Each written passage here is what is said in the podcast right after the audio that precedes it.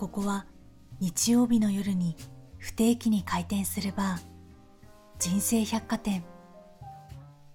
静岡の裾野にある製造建設業の家業金谷工業で働いている大場修と岩手出身のフリーナレーター MC の江川みどりが自分のサイズで生きている20代30代のゲストを迎えこれまで歩んできた人生を語り合ったり悩みや葛藤夢などを共に考えたりしながらゲストとのバーカウンターでのおしゃべりの様子をお届けしています。7月に入りましたが皆さんいかがお過ごしでしょうか？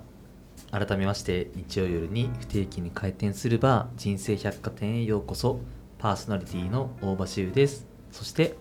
同じくパーソナリティの緑犬こと江川みどりですはい。ということで今夜なんですけれども人生百貨店なんとオープンしてから半年が経ちましたという。いやおめでたい。めでたいですね。めでたい。はい。いつも聞いてくださってる皆様ありがとうございます。ありがとうございます。はい、そしてねゲストの方もあの収録前にねしゅうくんと数えてみたら、うん。12、3人34人いて。そうだね。はい。で本当にね一人一人のゲストの方がいなかったらね続いていなかった番組なので感謝の気持ちでいっぱいです。本当にありがと本当にうございます。素敵なお話毎回毎回ね聞かせてもらって、うん。僕たちただ聞いてるだけなんですけどもそこがすごく視聴者の方に伝わっているのが僕たちも感じられてうん。半年迎えられて嬉しいなと思います。はい。でねそんな半年を記念してですね、はい今回はいつもはあのオンラインで収録してるんですけどなんと東京の東中野にあるクラフトビールポッドキャスト雑談というね場所があるんですけどそこで今シュクとリアルに対面して収録をしています。対面収録ちょっと憧れみたい ちょっとねラジオ感がよりあるというか。なラジオっ子なので僕。ははいそうだよね。やっぱりあの僕静岡の地元なので、はい。K ミックスっていうあのラジオ局があるんだけど、うん。その K ミックスのラジオの生の様子が実はウェブサイトから見れたりするのがあるんだよね。うん。あもうライブ配配信で中継みたいな固定カメラみたいな感じだけど、はい。今の様子ですとか、うん。あと FM とかでよく流れるのが公開生放送みたいな、うんうん。あね。あると思うんだけどそういうふうに対面でこういうふうに話をしてる様子を見れたりとか、うん。あとは一緒にいる空間なのでうんうん。相づちとか相手の様子とかすごく伝わりやすいっていう環境に少し憧れがあってやっぱラジオっ子だとラジオ番組作りたいもそうですし、せっかくなら同じ空間でそしてなんかマイクとか設備も整ってるみたいな環境でやってみたいなっていうのをちょっと大人の夢的な感じでですね、うんうんまあ、ちょっとあったのでうん。ちょっと今回はいろいろ縁があって東中野にあるその雑談っていうところのスペースでこうやって対面収録をお届けをしてるわけなんですけどはい。みどりちゃんはこういう対面生収録的な感じっていうのは経験あるのかああそうですね。ちょこっとあります。ちょこっと。ね そんな多くはないんだけど、うん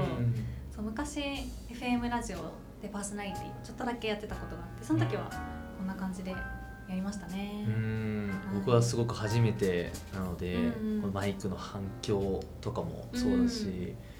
みどりちゃんとね対面で撮ってるっていうのが 新鮮だよね。違うからね。新鮮なわけなんですけど、うん。まあ、人生百貨店いつもはバーのような、まあ、ラジオ番組っていうことをコンセプトに、まあ、ゲストと一緒におしゃべりをするっていうスタイルでお届けしてるわけなんですけどもはい。ちょっと半年過ぎてうんっていうところで、まあ、せっかくこう対面で撮ってるっていうこともありますので今回はちょっと久しぶりに2人でおしゃべりしていこうかなっていうところで、まあ、閉店後のバーの店内うんみたいな形でちょっとやっていこうかなと思うわけなんですけど、いやうん半年経ちましたけど、いやあっという間でねすね本当に、うん0回目なんかたまに聞くたたまに聞くというか 一番最初の聞き直しみたいな形で、うん。なんかエンドレスで流したりしてるとどうしても0回目まあ1回目ですね。のたどり着くわけなんですけども、2人の関係すっげえぎこちないなと思いながらうん、そうだったっけ？めっちゃぎこちない、確かに。それねこのラジオを機にうん、ねこう話そうってなったからね、うんその回もあって、0回目はすごく自分としては嫌だなというか。ね、自分の声を聞くのもねちょっとそわそわするしでさらにぎこちないってなるとねもう、うん。ああもうちょっと恥ずかしいってなっちゃうよね。あのだからそれこそ魚ちゃんうん。が来た時あーなんか自分の声っていうところのね回だったわけだけど、はい、みずちゃん最近声というかうんうん。のノート書いてたよね。あそう。そうなんです。ね。はいていう風に恥ずかしいんですけど、はい、僕は自分の声がそんなに好きじゃなかったんですけども、うん。その声っていうのを武器にまあいろいろと活動したりとか自分の夢を追いかけているねごちゃんがいるっていうのは、うん。なんかちょっと勇気をもらったというか、うんうんうん。ねなんかそういうのはあるなと思って声つながりではい。思ったわけだけど、ね改めて感想としてはどうですか？なんか半年早かったとか。そうだね。なんかまずゲストの皆さんが本当に素晴らしすぎて、ね。なんか毎回皆さんちゃんとメッセージをこう残してくださるなっていうのが率直な感想ですね。でこのラジオって通常のラジオと違ってなんかプロフィールをまあ簡単に話して何やってるんですか仕事なんですかとか何でやろうと思ったんですかっていう流れじゃなくて本当にその人その人のあの思いであったりとか、行動に結びついたその場その場の質問を私とく君でしていくっていう番組うん。なのでその人の話し方とか話す内容を通してゲストの方を理解していただくような番組だと思っててなんかそれ自体が私にとってもすごく新鮮だし、だからこそ皆さんの生身のこの声を通して伝わるものってあるんだなって思った半年でした。まあ、台本がねこの本編というか、うん。ゲストが来てからのお話ってまあバーのカウンターも一緒だと思うんだけどさ、うん。いきなりその台本があってそれ通りねね。お客さんと接するわけではない。はい、今日のアジェンダこちらですとかないですか？メニュー表みたいな感じでねあるわけじゃないうん。わけなので、うん。やっぱりみどりちゃんが話してくれたようにその人の表情だったり言葉だったり、仕草みたいなところを結構感じ取りながら、うん。言葉を伝えたりとか、うん。なんか投げかけたりみたいなところがまああるのでう、んライブ感満載だし、その時じゃないと聞けないことが結構ね、うん。うんあるなっていうのは思うのでうんうん。なんか毎回毎回勉強になるというか刺激的な感じで、毎回ゲストの方が帰るたびに あーすっごいなんかこうじんわりね、うん。なんか来てる感じを ずーっと毎回毎回ね余韻がねすごいあるよね毎回収録が終ねわったそうそうそうそう。なんか言葉にしきれないね、うん。ぐらいのいろんな学びというかあそういうふうにあるんだねっていうふうな感じられることが多いなっていうわけなんだけど、僕も半年やってみて結構あっという間というか去年の12月に初回公開をしてるわけなんだけど、うだんだんねみどりちゃんとのこうやり取りっていうところも僕たちの中でもすごく慣れてきたというか、安定感が出てきたんじゃないかなっていうふうに。んはい伝わってますでしょうか？それはねちょっとリスナーの皆さんにぜひ聞きたいですが。ねあのちゃんと慣れてきたかどうかは そういう声がすごくありがたいんですけど僕たちの中ではやっぱやりやすくなってきたなっていうふうにところの中ででも毎回ゲストが違うからこそうん同じにならないっていうのはすごく感じているところそうだね。だよね。なんか同じ言葉を話しているんだけどその背景っていうのは毎回違うというかうん。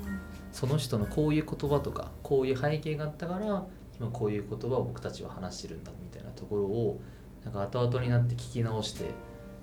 あそうだったんだなとか、うん。あ自分はそういうふうに思ってたなみたいな形で新しく聞き直すことによって気づきをいただくみたいな、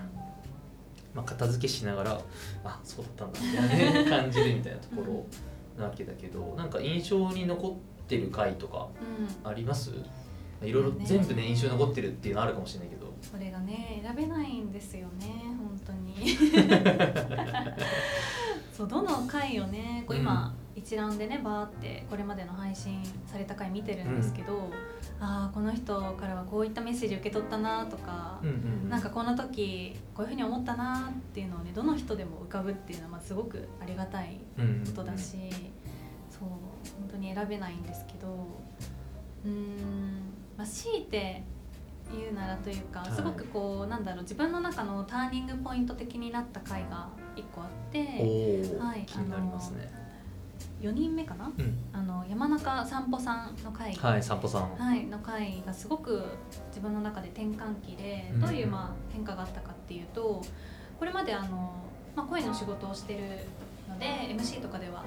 あ、聞く仕事とかうん。あの話を受けてまとめたりとか質問を返したりっていうのは、まあ、自分の役割として、まあ、あった知ってるものだったんですけどなんか散歩さんの話を聞いたり、まあ、散歩さん自身もインタビューをすごくされる方なので。そうだねはい、その時どんな風にあの聞いているのかとか、まあ、このラジオの収録中も我々に投げかけてくれる言葉であったりとか我々の話を聞く姿勢っていうのがなんかこれまで自分がやってきた聞くと明らかに違っていてなんかこう全身でその瞬間その瞬間の言葉をこう全力で受け止めるような聞き方を散歩さんはすごくされていたんですね。はい、なのでなんかそこからあ自分ってもしかして今までちゃんと聞けてなかったのかなとすら思うほど、こう本当に目の前の相手とか言葉に、うん、真剣になって聞くっていうことをこう散歩さんに教えていただいたような回だったのでめちゃくちゃ印象に残ってます。聞くの概念が変わったというか改めて自分の聞いてる姿勢みたいなところを見つめ直すみたいな、うん。そう、うん本当になんか相づち一個一個とか、ね、視点の動かし方なのかこう構えてる姿勢なのかもう言葉に、ね、言い表せないんですけどこう全ての要素が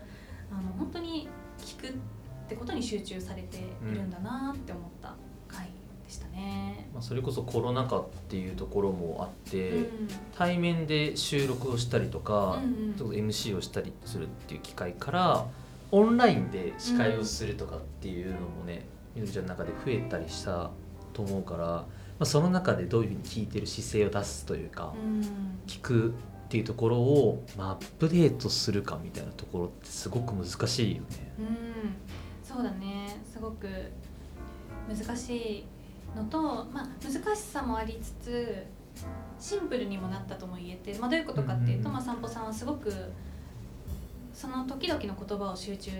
して聞いてるのであ自分もなんか余計なこの話の展開とか、あこの人こういう活動してたからあこの質問もしなきゃとか考えながら聞くんじゃなくて本当に今喋ってる言葉に神経を集中させるっていうのがあの本当に聞くってことなんだろうなって思った回ですね。うん。どっかの回で僕もその話をした記憶があって、うん、散歩さんのね名前たまに出ますから我々。そう。散歩さんの名前を出してしまうんですけど これを聞こうあれを聞こうっていうふうに、うん。なんか先を考えてしまうというか、うん見据えてしまうと、目の前の大切なものというか、うん。大切な話すごい綺麗なかけらみたいなところに気づかなかったりとか、うん。ちゃんと向き合えてないことで拾いきれないものがあったりみたいなところがあるなっていうふうにうんうん思うことがすごくあって、うんまあ、それこそ宇野東君だったりとか、うんまあ、斉藤美優さんだったりっていうちょっと独特な世界観を持ってうん。自分の言葉に映し出してる方うんのお話ってやっぱ集中してないと先を見据えてばっかりいるとなんかその手の手前のところで結構抽象的な、ねうん。言葉の紡ぎ方をした時にあれなんだっけみたいな感じで聞くっていうところがちゃんとできてないと理解するというか、自分の次の話みたいなところもちょっとおろそかになってしまうようなうん感覚はすごくあったなと思ってて、うんうん。準備しすぎてもダメだしうん。かといって準備してないとまた難しいみたいなところで、まあ、人生百貨店ってすごく知らない人っていうわけではない僕の中でですけどね。そうだね。しゅうくんのねあの知り合いの方がまあ、うん。こうベースとな大っている体そうですね。来てもららっているわけなんだけど、まあ、知ってるからこそ入れすぎないっていうところも大事だし、久しぶりだから全く入れてないみたいなのも今度怖いみたいなところがあってすごくその塩梅みたいなところってめちゃくちゃ難しいなっていうふうに思ってて、まあ、そういう意味でいくと僕はその印象的に残っているのは、まあ中村克実さんうん、うん、来ていただいた回。よかったね。ね。僕はすごく印象的に残ってるインタビューのなんか5本の指に入りますみたいなお話させてもらったんですけど、すごくメッセージ性の強い回というか、まあ、それはまあ何回も話してるかもしれないんですけどそれ伝えたいっていうふうに思ったわけではなくて自然と話の展開の中で出てきた言葉だからすごく強いというか、スーパーマンが決め技を決めるっていうなんか分かってる展開がすごく面白いのかっていうとそのそうではなくて、予期せぬところでそういう決め技みたいなのがあってなんか決まるみたいなところで印象に残るっていうところがなんか僕の中でパッと出てきて、展開が分かってない中でボソッと出てきた一言がすごく心に刺さるっていう、なんかそれの典型例というか,、なんかそういう姿を見ているようでいやーなんか久しぶりに出会えてというか再会できて、僕自身もすごく嬉しかった回として印象に残ってますね。勝美さんの回は本当に終わった後なんか、もうめちゃ熱みたいななんか熱かったね。体温的にもなんか心的にもなんかもういやもうめっちゃいい話聞けましたみたいな感じですごい熱量というかなんか余熱が残ってたような回だなっていう印象が残ってますね。毎回夜に撮ってるんですけど、うん、結構血圧上がった回というか。そうだよね。シンプルにもうあの如実に熱になって出てますよねそうそうそうそうそう。でもそれってね、バーとかねあのご飯屋さんとか行ってもあると思うんだけど、うん。ね、普通に美味しいお店にすごい仲いい友達と行った後の夜って結構、テンションが上がってそうだね盛り上がった後、ね、ああ楽しかったってなる、そうそうそう。で、ね、寝れないとかもあるしね、うん。うん、そういう風な感覚なんですよね僕たちの中では、うん、すごくその人だから聞けた話とか、うん、あこの言葉が出てくるんですねっていう瞬間に立ち会えた時って、うん、血圧というか血が上ってるような感じになりますね。いやーなんかいろいろ振り返ってタイトルとか僕毎回決めてるっていう話、前前回ぐらいですかねさせてもらったような気がするんですけど、毎回いやこれかないやでも違うなとかって思いながら決めさせてもらってるんですけどなんか僕たちも何かを応援するだったりとか寄り添うみたいなスタンスを持ってるような気がしてるんだけど、うん、まあ、それでいくと、まあ、山本のさんのんちゃんの回もあの何かしたいっていうのを応援するっていう、うん、まあ、それは勝美さんの回も、まあ、金井組の話、まあ、ありましたけど。うん何かしたいっていうのを応援するなんか応援団的なポジション、うん、なんかそこっていきなりそこにたどり着くわけではないような気がするんですよね。なんか自分の中でもやりたいことがあるんだけどそれを突き詰めていった結果ここだみたいな。なんかスタンスってすごく難しいような気がするんで自分をどこに置くかみたいな、うんうん、まさにね増田亮さん、うん、マスさんの回もそこら辺の話にねなってるんだけどみどりちゃんは逆にというか、うん、ちょっとスタンス変えたじゃん去年、うんうん、まあ、会社員を辞めて独立をするって、まさにまあちょっとスタンスというかポジショニングっていうのかな。確かにもう何もかもちょっと変わりました。なんかそこのスタンスというか、まあ、今のポジションというか、うん、形の中で大事にしているスタンスっていうのって何かあるのかな、うん自分の人生は本当に一度きりなので、やりたいことをやって、まあ、自分のやりたいことと得意なことが誰かに必要とされていってそれでまあ喜んでくださったりとか助かったよとかそういうふうな思いを持ってくださる人と私も嬉しいですし多分相手も嬉しいっていうのが一番だと思うので。うんうん、なんかそれが叶えやすいかどうかはちょっとまだまだあの検証中なんだけど特にそのなんだろうな声の仕事っていうと本当に私のこの生身でもう身一つで行って仕事をさせていただくっていう形なのでうんそうですね。声とかちょっと体温を通して自分にできることってなんだろうっていうのは常に考えながら。でかつ自分のやりたいことと本当に合ってるんだろうかっていうのは常に照らし合わせながらやってるっていう感覚ですね、うん、確かに声ってどこでも話せるというか、うん。まあ元気であれば発揮できる武器うなわけだからね。だからこそ体の一部。だからより体調管理に気をつけてるみたいな話ね。あのなどっかの回の冒頭で体調管理どうしてるみたいな話をねねしたわけだけど早く寝るっていうところとかも、まあ、そうだし、い。でもそれってちょっとさあの10代とかうん20代前半の時って気づけてなかったりしたわけだと思うんだよね。そうだね。なんか今思えば、うん。ああダメなこといっぱいしてたなって 思ったりするんだけどそうだね。まあそれはそれでよかったとも思いつつ、うんうんうん。ね、今はどっちかっていうと倒れずに走ることがもはや仕事みたいな感覚はすごく、まあ、それも一つ仕事の一つみたいなところだよね、体調管理も含めてうんうん仕事の一つみたいな。うん、そう。でもねそれで言うと、うん。ね柊君も家業にうん継ぐっていうところで環境というかまあ何もかも変わったと思うんだけど、なんかどうですかその期間を。もう結構1年ぐらいそうだね1年3ヶ月ぐらいかなちょうど経つわけだけど、うんいやーなんかすごく考えることが多くなったうんなっていうふうに思っていて、うん。言葉一つでもどの言葉で伝えればいいんだろうみたいなところをうん。すごく考えるようになったような気がしていて、うん。簡単に言葉にしないみたいな。うん。なん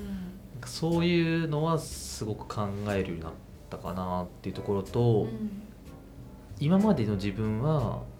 その本業と副業というか、うん。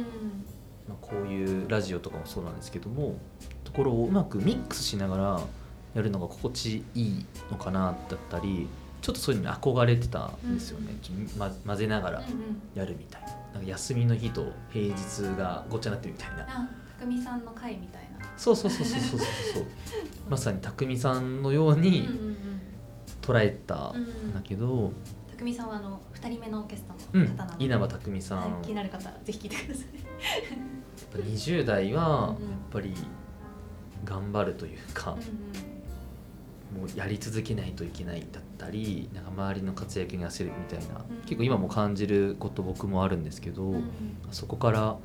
単純にその週5日8時間働けることが楽しいだったり仕事終わりのお酒だったり土曜日の朝の米田 朝米田がすごい楽しいみたいな、なんかそういう風な仕事といわゆるプライベートというか、うん。まあ、好きなことみたいなところのスイッチを僕は結構いろんな形でオンオフしながらやるのが自分に合ってるんだっていう風にうん。気づけたというか、うん。なんかそれが自分が生き生きしてるなっていう風にうん。気づけた瞬間だったので結構このラジオっていうのは、まあ、本業をちゃんとやるための、まあ、一つの手段というか、まあ、手段っていうとなんかすごく安っぽくなっちゃうんですけど、え一つのチャンネルというかえうん。な気がしているのでなんか自分を発揮する舞台がいろんなところにあるっていうのはうん。すごくいいなっていうふうに今は思えてるから、まあ、なんか去年1年間すごく苦しかったんですけど、うん。この人生百貨店とともにより自分のこれからどうしていきたいんだみたいな。うんなんか問いながらなんかいろんなゲストとの話だったりみどりちゃんとの話を、まあ、動かしてるような感じですね。お互いに変化があった中でこの人生百貨店でまた出会ってうん。そこから20大体5話ぐらいですかね。うん紡いできてっうんていうところなんかすごいつながってるというか当時はつながると思わなかったのが実はつながってたっていう風にうん。気づけたりするのは面白いなっていう風に、うんうん。ね、思いますねやっぱり。なん。かこの人生百貨店って、まあ、すごく、まあ、言い方はわからないんですけど、いわば昔の柊君に向けたようなそうそうそうそうそうあそう。の番組じゃないですかすごい私抽象的に今言っちゃったけど。そうですね。そう改めてうん。思いを聞いてもいいですか？この。0回目に話したのかなそれって。気もします。そういう気もそうだよね。私あの最近ねあのおゆきちゃんがブログうにん。書いてくれた時にも、主婦の思いっていうのを結構載せてくれたんだけど、そこでも書いてたりするよね。そうだね、うんうん。あのおゆきさんっていうのはですねちょっとまだ出てきてないんですけど、えっと、僕と新卒に入った会社が一緒での女性同い年の女性なんですけどもそのフリーライターになったばかりのおゆきさんに人生百貨店の書評みたいな感じで、まあ、書いてくれたんですけどこの人生百貨店っていうのは何で作ったかっていうとやっぱり10代後半20代前半自分はどうなりたいんだみたいなところを持っている人もいれば僕みたいになんかなあなあと生きてきたというかそんなことはないけどね。野球しかやってなくて、うん。野球頑張るぞみたいな感じで、うん。野球少年みたいな感じでずっと突っ走ってた人が急に就職になったりとか、うん。卒業みたいになった時にやべえ自分何になりたいんだっけみたいな何者かになりたいと思うみたいな。でもその考えるなんていうんですか材料うん。が全然ないみたいな、うん。そうすると例えば大企業名前の聞いたことがある会社がいいのかなとか規模が大きい会社がいいのかなとかっていうふうに僕は当時なってしまって、まあ、リクシルという会社に僕は就職したんですけどそこでもっとね実は考えてれば違う人生だったんじゃないかっていうふうに思えることがあったっていう過去があってなんかそういう20代前半ぐらいの自分に対して、まあ、届けたいというか、うんうん。僕はそこから救われたというかいろんな人のお話だったり考え方とか価値観に出会えて今こういうふうにまた違った形で自分らしさってなんだろうみたいなのを日々、まあ、考えながらなんですけどでもうん確実に楽しい日々を送れてるようなうん。気がしててなんかそういう20代前半とか、まあ、今同世代でいろいろと悩みながら日々生きてる人たちとなんか一緒に生きていくために一緒に考えようぜみたいなうん。形の場所というかうん。空間を届けたいっていうところはずっとありますね。だからゲストは僕の知り合いを呼ばせていただくことが多いんですけどいろんな視点というかから景色を見てみたいっていうところはずっとあって男女問わずうん。なんかいろんな被らないよね。被ってないと思うんだよねフィールド的に。そうだね。私 本当に地域もバラバラで。地域バラバラだね、まだね海外からの人はいないんですけど、うん。海外にこれから行くんですとか言ってましたみたいな人もいてかなりいろんなバックグラウンドの人のお話が聞ける、うん。あのラジオになってるんじゃないかなって思いますね。うん。百貨店まあ英語名的に言うと Life Department Stores ですね、人生 Life で Department Store なんですけどデパートって僕子供の頃の思い出でまあ1階 ,1 階から8階とかまであった時に食堂的なところの7階があったり確かに食堂上だよね。であと8階とか屋上とかにうん。当時ベイブレードとかうんうん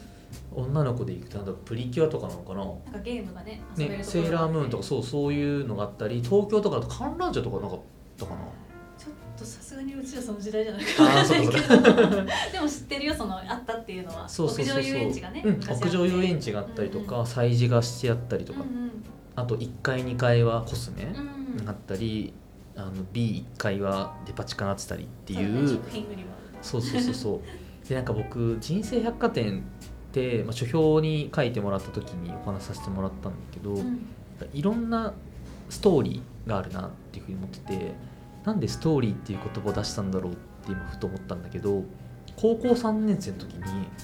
塾で英語の先生がストーリーって回って表しますよね。何回1回2回3回の回っていう意味もありますみたいな。はい。を知った時に、うんその英語のなんでそういうふうに訳ができるのかみたいな話をした時に1回にはこういう例えばコスメのストーリーがあるよねとかう。んっていう教え方をしてもらってすごく印象に残っ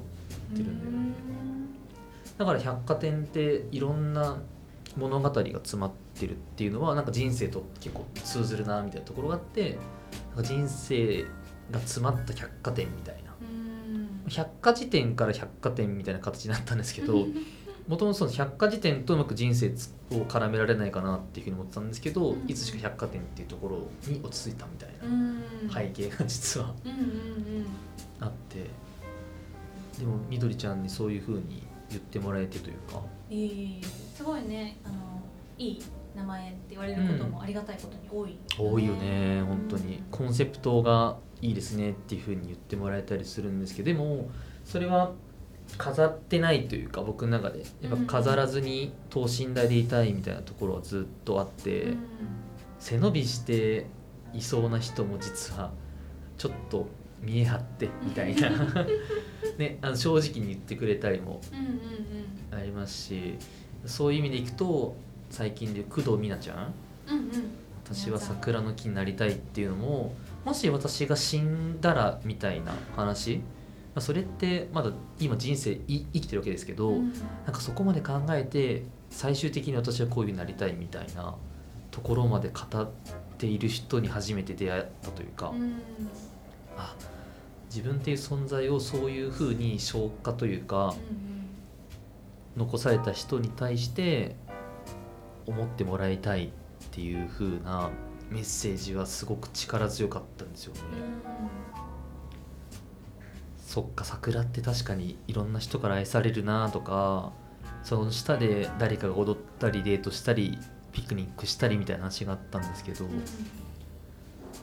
まさに人生百貨店もそういう場所なのかもしれないですね。誰かの桜の木ではないかもしれないんですけどちょっと飲みに来てちょっと頼りたくなったりみたいなうん。話したくなったり聞きたくなったりみたいな場所にこれからも育っていくんだろうなっていうのはまだ半年ですけど、うんうん。僕たちが緩く続けていければそういう風になっていくんじゃないかなっていうのは、はい、思いますね。はい。そんな感じでうんあれですかね。いい時間にうんなってきましたので久しぶりに2人で喋ると毎回ねこういうふうに台本決めてないので、ね。完全にフリートークなんですけど。決めすぎるとなんかちょっとつまんないというか作業的になってしまうので、詰まったりとかすること多いんですけどどうでした久しぶりの2人でのしゃべり、うんうんいや本当楽しくなったっていうのが率直なところとなんか常日頃やっぱ収録で思ってることとかあったりするので、なんかそれを改めてしゅうくんとあのリスナーの皆さんに共有できたっていうのはすごく良かったなって思います。うん、えー本当に僕も良かったと思います。うんやっぱみどりちゃんとは毎回収録をする前と後でちょっと話したりするんですけど改めて言葉にしてみたりとか言葉にする過程で頭の中で考えたりみたいなすることはなかったので、うんうんすごく楽しい時間でしたしリスナーの方からも結構2人のおしゃべり会は定期的に欲しいですっていう声がいただいているので、まあ、定期的に半年に1回なのか記念会ぐらいで やれたらいいななんていうふうに思います。はい、今日は東中野の雑談っていう、まあ、ポッドキャストを収録できるスタジオからお届けしてきたわけなんですけども次回となる来週もですね東中野にあるこのクラフトビールポッドキャスト雑談から人生百貨店をお届けします。出張人生百貨店的な感じですけど次回はゲストがここに来てくれることになっていますので次回の人生百貨店もお楽しみに。それでは最後にみどりちゃんから番組のお知らせをお願いします。はい。人生百貨店では皆さんからの感想やお便りを概要欄に貼っているお便りフォームでお待ちしています。人生百貨店は Spotify を中心に配信しています。もしよろしければ高評価やフォローをいただけると嬉しいです。番組情報は Twitter や Instagram で行っていますのでそちらのチェックもぜひお願いします。それではまた来週の日曜日の黄昏時にお会いしましょう。